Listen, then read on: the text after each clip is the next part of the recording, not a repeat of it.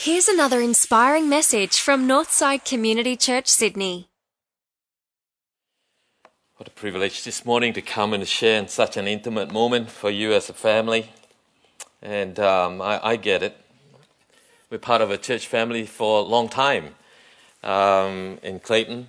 And uh, moments like this really pull us together. And this is what doing life together means. And you wouldn't do life any other way than to be in community. Already, the message has gone out this morning about seasons of life. And for Jesse and Abby, it's a new season.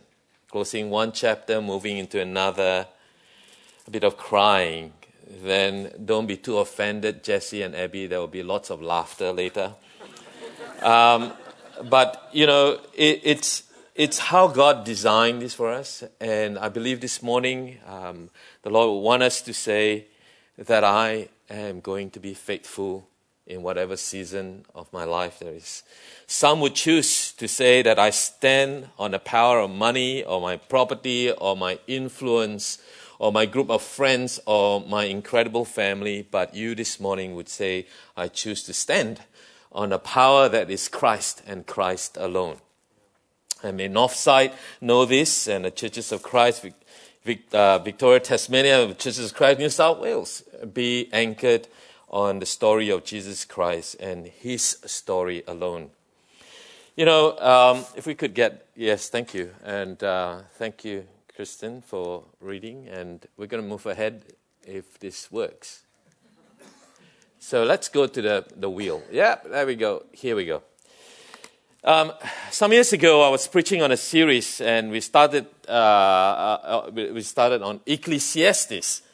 Uh, it is a preacher's graveyard if you want to choose to to preach on Ecclesiastes, because at any one time people might come in and they think you are in a Buddhist monastery because it's so philosophical.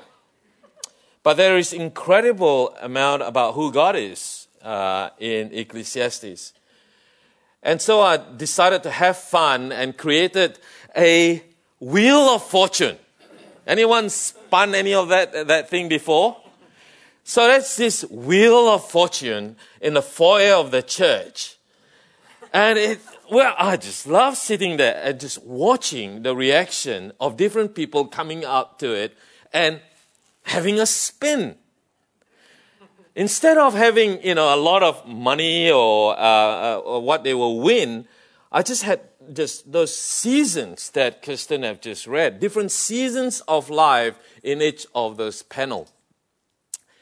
And there was death, there was birth, there was tearing down, there was putting up, and it's all the seasons up there. And when they start spinning, you guess what everyone's hoping? That the pin would drop on prosperity or birth or uh, rejoicing or embracing or making love and all that. But would pray like anything. Please, no death. Please, no death. You know, and I was just watching this young kid spinning, and then where it landed was on death, the black panel. And grandma was like, oh, oh, this is no good. Spin again. And then he goes, and then, you know, that different reaction. And I found out that it, the wheel was weighted. it always ended on death. Oh, we quickly fixed that. Uh, uh, well, um, you know, there, there are different reaction to it. One is, you know, a fortune telling approach uh, to the wheel of fortune and say, oh, I hope my karma is good this time. You know, uh, will my streak of bad luck end this time? You know, give me a good one, please. Can we control our future? We want to keep this good season going or a series of only good seasons and no bad seasons or seasons that we don't want to know about. You know, um, I don't know whether you barrack for any football team. I mean, the only coach to watch is uh, of course. Thank you. Thank you. And uh, it was so good to see Swans won on Friday night. Yeah. But more so, was more thrilling for me to see Hawks lost.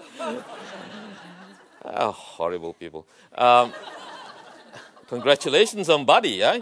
Um, but even more so, it was more thrilling for me to watch Collingwood win uh, yesterday.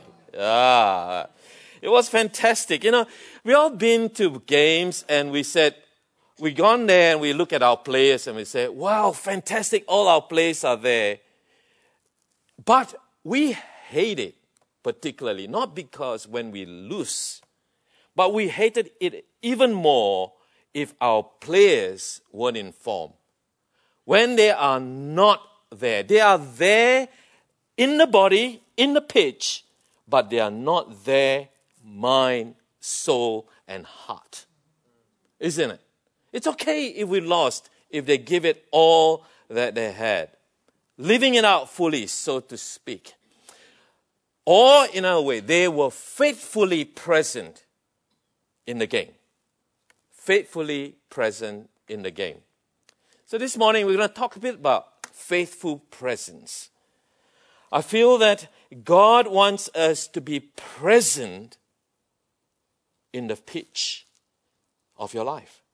God wants you to be faithfully present in whatever season of life that you're called to live in. Spiritual formation, the character formation, who we are spiritually. Everyone is formed. Every one of you is formed whether it's Mother Teresa or it is uh, that, um, uh, that militant in ISIS, everyone is formed. Spiritual formation of one kind or another happens to everyone. It is the process by which the human spirit or will is given a definite form or character. The most despicable as well as the most admirable people have had spiritual formation. The late Dallas Willard.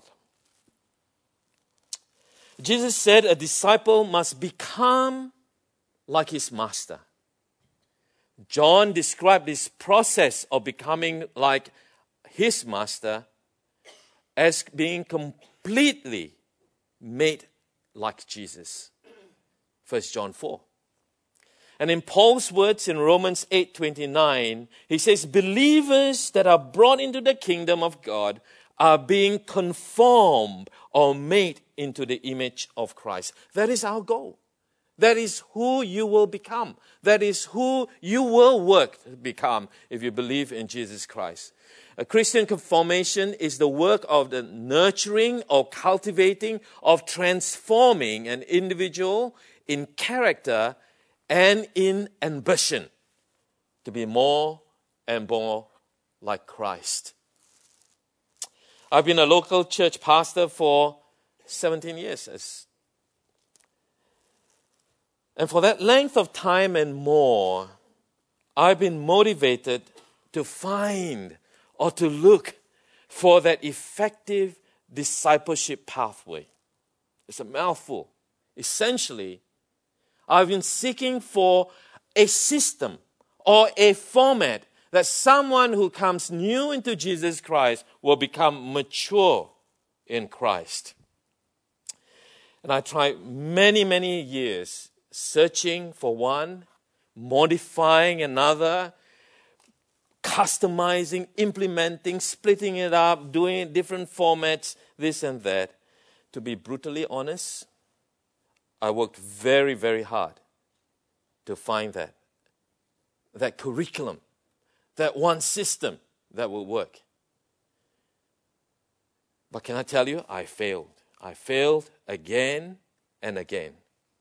I mean, if you think about it, let's say, you know, we got 100 people in the church, and I want to put them through this wonderful system that I got. The best one I've got, let me tell you the stats, the stats to that. Out of 100 people, 10% would come to the course. And out of that 10%, 10% will actually finish it.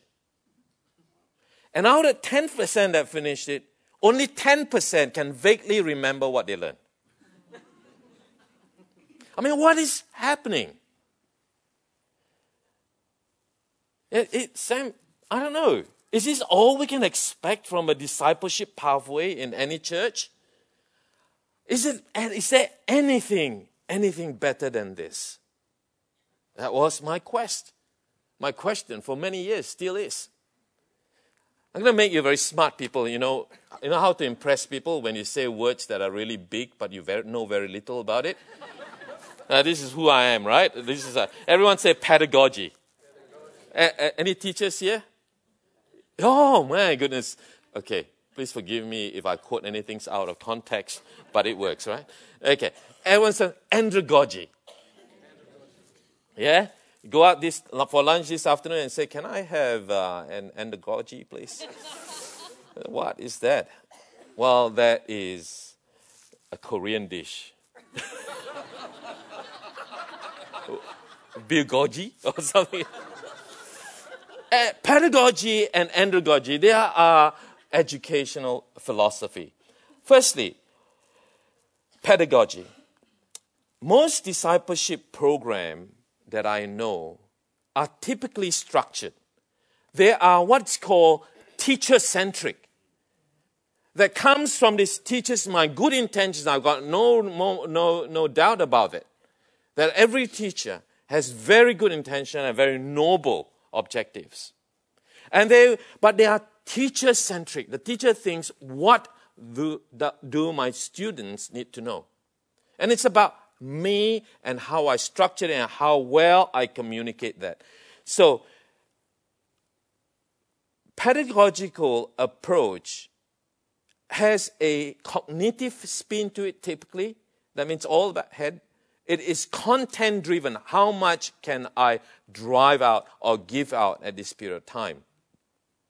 And there are typically a few characteristics, right? About. I'm going to name four. First, that there is an assumption that one size fits all. There is a track to which you hop on, and then it takes you through to 101, 201, 301, and so on, and then you get into the advance or master and then you graduate and you get a certificate. And everyone goes on that track. Okay? So, of course, my question as a pastor was to find that perfect one size that fits all. Secondly, design, of course, is predominantly cognitive, which means to say they are designed for information it is, it is cerebral in approach and it is knowledge based. Thirdly, they are usually communicated in a classroom type environment where there is a content expert like what I'm doing now. It is a unilateral communication. So you who don't know much sits with your mouth opening up like that, a bit like, you know, uh, Luna Park, right? and then I spit out my expertise on you, and you grab hold of everything. That's the other assumption. Fourth, sorry, maybe we should change the format right now. Let's have a bit more dialogue here, right? Laughter is good. And the fourth one is that it's mostly structured, it's organized, and usually held in the same location. That's pedagogical approach. Who knows Willow Creek? Big church in Chicago, you know, big pastor, Bill Hybels. Um, and they were famous for what's called a seeker sensitive service. Very successful. In 2007, Bill Hybels revealed that one in four at Willow Creek expressed that they were stalled or dissatisfied with their spiritual state. So while members were still very committed and desire for spiritual growth, and although they exhibit high levels of Christian behaviors, they all express, this express, that they were they feel distant from Christ. Well, as a way forward, that survey, which was a massive one, revealed that two, two, two of the highest uh, driving spiritual formation, or two, other, two, two practices that drive spiritual formation, even during those time of dryness, were two. One, your quiet time. They actually um, are those who reflect upon Scripture and draw from it will continue to grow. Continue to grow. And secondly, those who give themselves to the service of others, whether others in the church or others outside of the church, will continue to grow. So, researcher Hawkins said this spiritual growth is not linear nor predictable, it is a complex process, as unique as each individual, and it, pro- it progresses at a pace determined by each person's circumstances and the activity of the Holy Spirit. Spiritual growth is a multi dimensional learning curve. People grow spiritually through multiple inputs, from teaching and study to spiritual coaching, everyday spiritual experiences. In my assessment, when I look at that and I look at Willow Creek's book, and you can get them, it's called Reveal and Follow Me, two books. Um, Willow Creek study actually questions this is there this um, uh, one size that fits all discipleship com- curriculum? Answer is no. He also questioned Has there been an overemphasis on the art of teaching versus the art of learning in any church? It questions when does a disciple, when is a disciple ready to learn? Where and how does learning take place? How does learning translate to transformation? These are key questions if we are seriously looking at moving everyone to maturity. So we come to andragogy. Well, given the uniqueness of each of you as individuals, your learning styles, you know, different people learn different things. Some are more tactile, some is, are more analytical and need all the information. Given your age, your life experiences, your felt needs at this very moment, and indeed, that each of you are in different season of time. Although there are few sharing that season of time at the moment, how many of you are pregnant? Right? That's a new season of time. Kirstine is your president. Andragogy is an education philosophy, and it makes, let me outline just four crucial characteristics of adult learning. Firstly, andragogy says that adults learn what they want to and when they want to. So I'm not kidding myself. I see every eye is really attentive, hearing me, but I'm I don't kid myself that every one of you are imbibing every word I say. Because you're sitting there giving me that expression of interest and all that.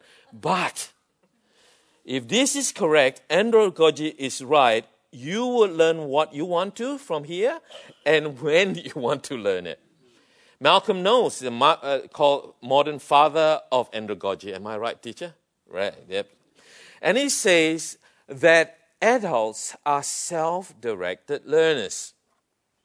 So they exercise the liberty and make the assessment about the appropriate time and their own content of learning. Could it be any wonder why Jesus said, when he, every time he tells a parable, he says, Let those who have ears hear? Secondly, experience is the best teacher. All experience provide a fertile ground for learning. Your season of life, your season of life that you are in now, that Jesse and Abby, is in now. That all the expecting parents are in now. That all those who had been sick or are in sickness are learning now. it is a fertile ground for, for spiritual formation because experience is your best teacher. To engage adults in learning is to give validity to their experience, whether it's been past experience or the experience they are presently going through. The ability to lead them to observe what's happening and to reflect on it is spiritual formation, key spiritual formation. Thirdly, adults are most likely to channel energy when they see relevance. For example, why am I teaching you how to do business if you got no interest in business at all? Why would anyone be interested about how to handle an angry girlfriend when you got, haven't got one? There's no relevance. But if you are conscious of your task at hand, you are conscious of your needs and your pains, and I speak to that, you will listen. So, learners ex- exercise what's called selective listening, and they latch on only to topics of interest to them. So, which begs to ask question if you are all in different seasons of your life, and if I were to specialize or pick a topic only on one season, there is a chance those of you who are not in that season might switch off. Fourthly, adult learn through problem solving. We are, especially men, right? See a problem, hey, I'm leaving today, you know, because I want to solve it. One of the best way to motivate people to learning, whether old or young, one of the best way to gain participation of all is that of shared ownership or stakeholding or profit sharing. Present the problem. Our church have a problem, folks. This is where we are. This is where we're going to be. And that gap is so big. Everyone's got to pitch in. Young and old could respond to that kind of a call because it's about problem solving. Let's put andragogy in the context of discipleship. I'm going to say this way that if we have figured out andragogy, we have a danger of falling into pedagogy. So perhaps it is not a system that we are looking at or a format, an andragogical format of learning that we are looking at but rather we say, have our church got that environment that is conducive for discipleship making? Is our church in that culture of andragogical learning? So there are perhaps three that I like to suggest that I've put quite a bit of thought to. That we can set the climate for discipleship. And the first one is this that the whole of life is a classroom. Whole of life. You know, Jesus' plan for discipleship was fundamentally built on come and follow me. And then he goes on, I'll make you fishers of men. And what they did, the disciples followed him for nearly three years and learned in an unstructured way, whatever comes on that day, you know, that's a fig tree, die. Remember, Jesus taught that lesson and he just walked away without saying anything. And it's just like saying, Jesus, come on, you know. Don't you know about environment and looking after plants? And he left the disciples like in the dark for three days or something. Oh, Jesus, you know, you are not a greenie. Um, uh, it's just like, and then Jesus come back and say, in three days, I will rise again. You see? So it, it's that, that object lessons, it, it's whatever comes on that day. So, uh, whole of life is a classroom.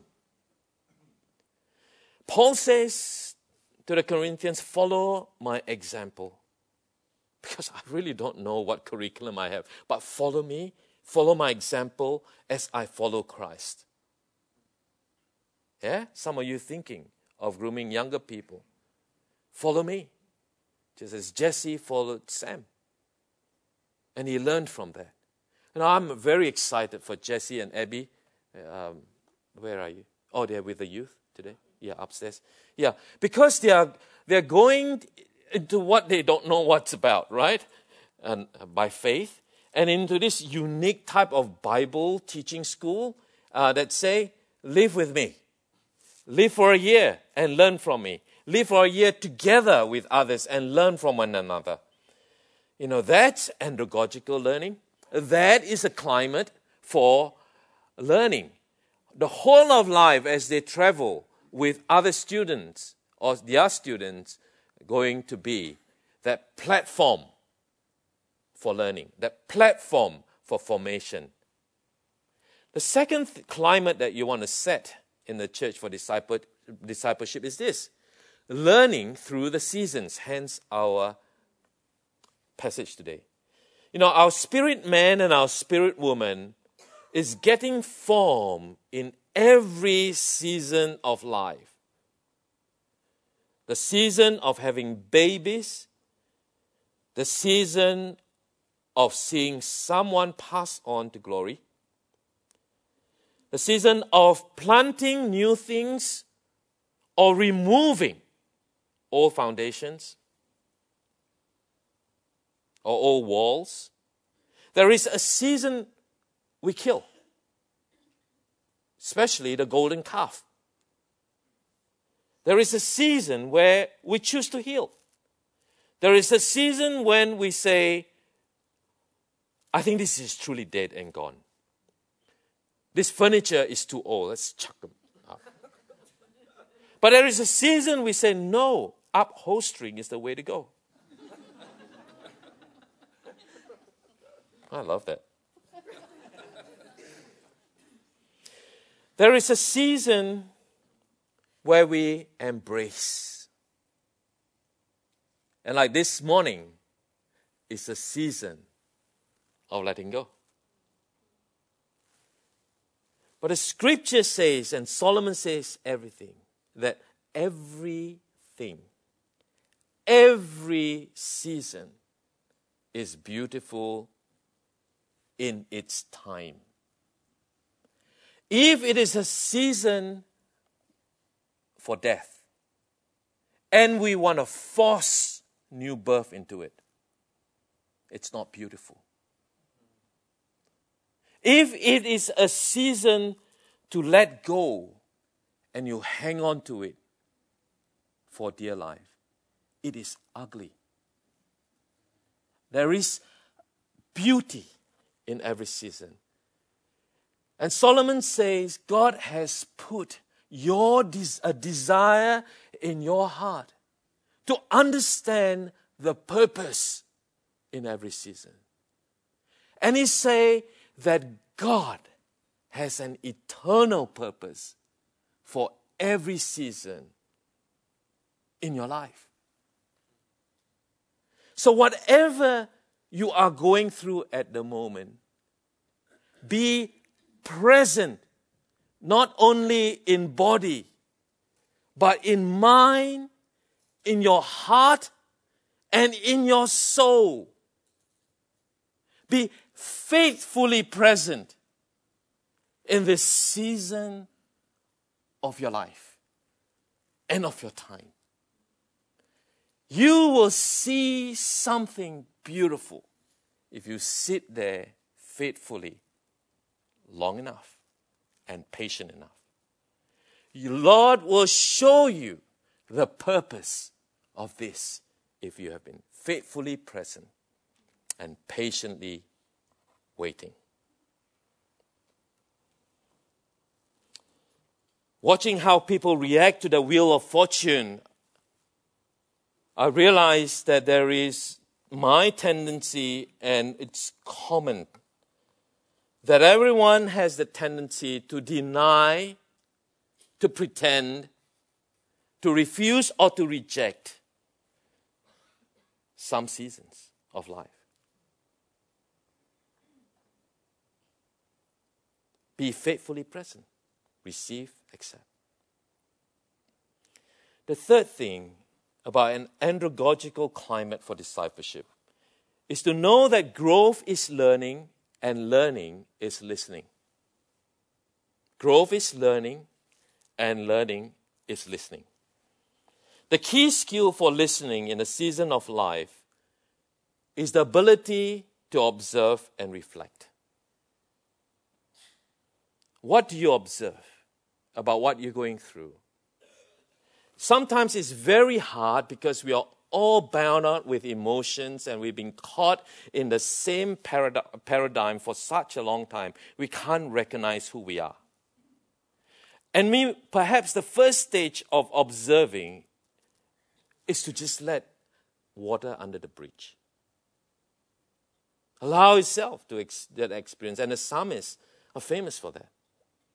But once you cross over the turbulence of emotion and you ascend, and then you are able to make good, clear observations of what?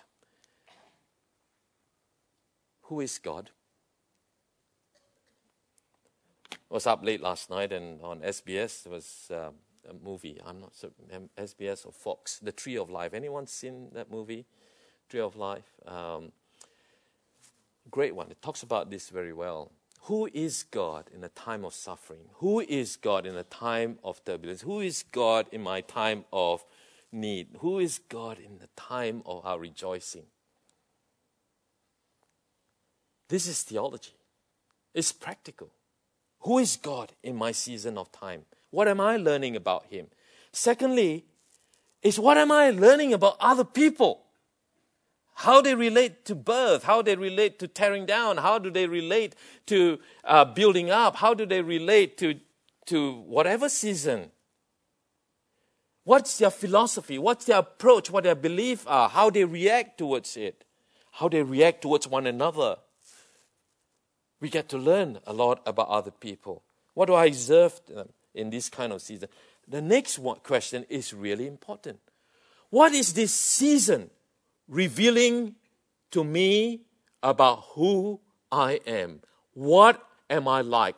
How have I been formed? What sort of belief do I hold on to? What sort of wrong beliefs that I hold on to? The ability to observe and to reflect, I guess, is most important when it comes to this. That we must not only look at what other people are doing or not doing, but really about myself as well, because it is about me and my growth. It is scary because, according to Dallas Willard, we are being formed, like it or not.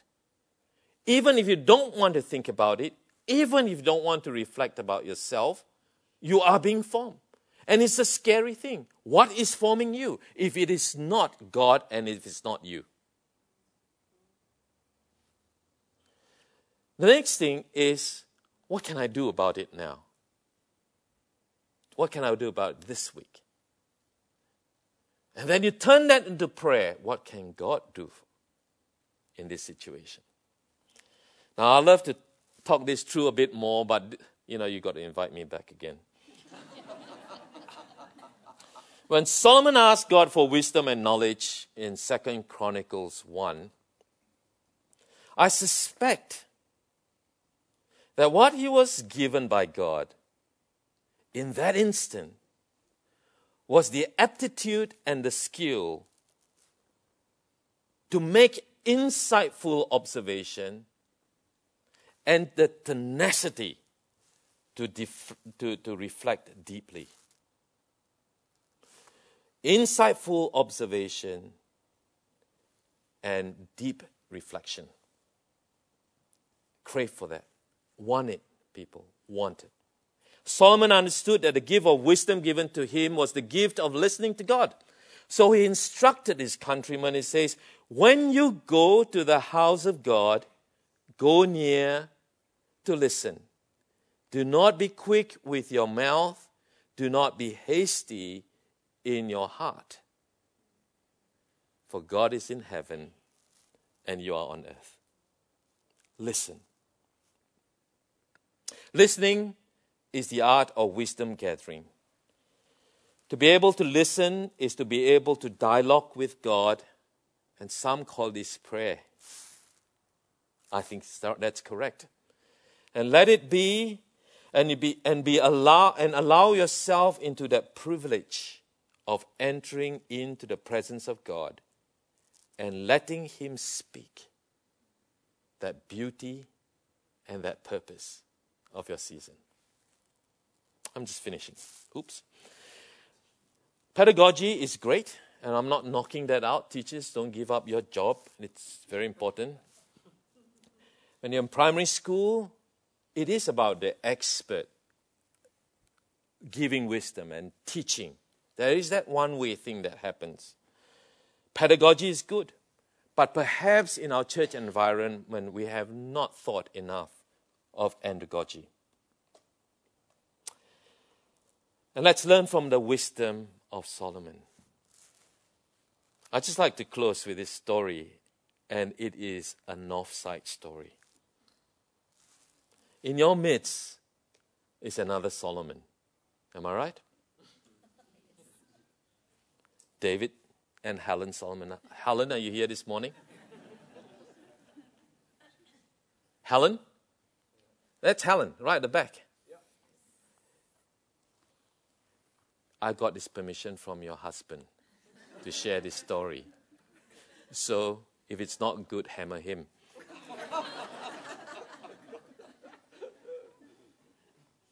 What's the time, that time when you, Helen, when you learned your mom um, had passed away and she was in Adelaide? Was that right? Yeah. In fact, you grew up uh, in Naracoorte. That's right. Beautiful place, nice caves. And instead of deciding to fly to Adelaide, you and David decided to drive. Is that right? And you drove. It was a longer journey, take you a longer time. It's perhaps more strenuous than flying. And it's, it's the long way around to your destination. But ask David, why? Why did you choose to drive? not knowing what I was preaching on this morning, he said, Well, because the longer hours and the slower mode of travel allowed us to talk, to remember, to pray, to grieve, to imagine the future without mom, then to read scripture. And it also allowed us to stop when we wanted to. Not hurrying through the process, not pushing the agenda, but letting time for us to sit, to reflect, to observe ourselves, to learn who God is, to learn who the people and our relatives, our brothers, our sisters, our nieces, our nephews, and how they will relate to death. To learn about my own self. What does death means to me? What's my, what does mortality, my own mortality, means for me? You see, be faithfully present in your season of your life. And Jesus said in Matthew 11, verse 29, Take my yoke upon you and learn from me, for I am gentle and humble in heart, and you will find rest for your souls. The yoke is the teacher's anointing. What he's good at, what he knows best, his character and his nature. He says, Take that upon you. I'm gentle, I'm humble, and you will find rest. This is the place of faithful presence. And I feel God's telling every Northsider be present faithfully in whatever season you are in. Jesus is with you. This is a very precious time for your spiritual formation. God bless you. Well, thanks for tuning in. If you'd like to find out more about Northside, visit northsidechurch.org.au.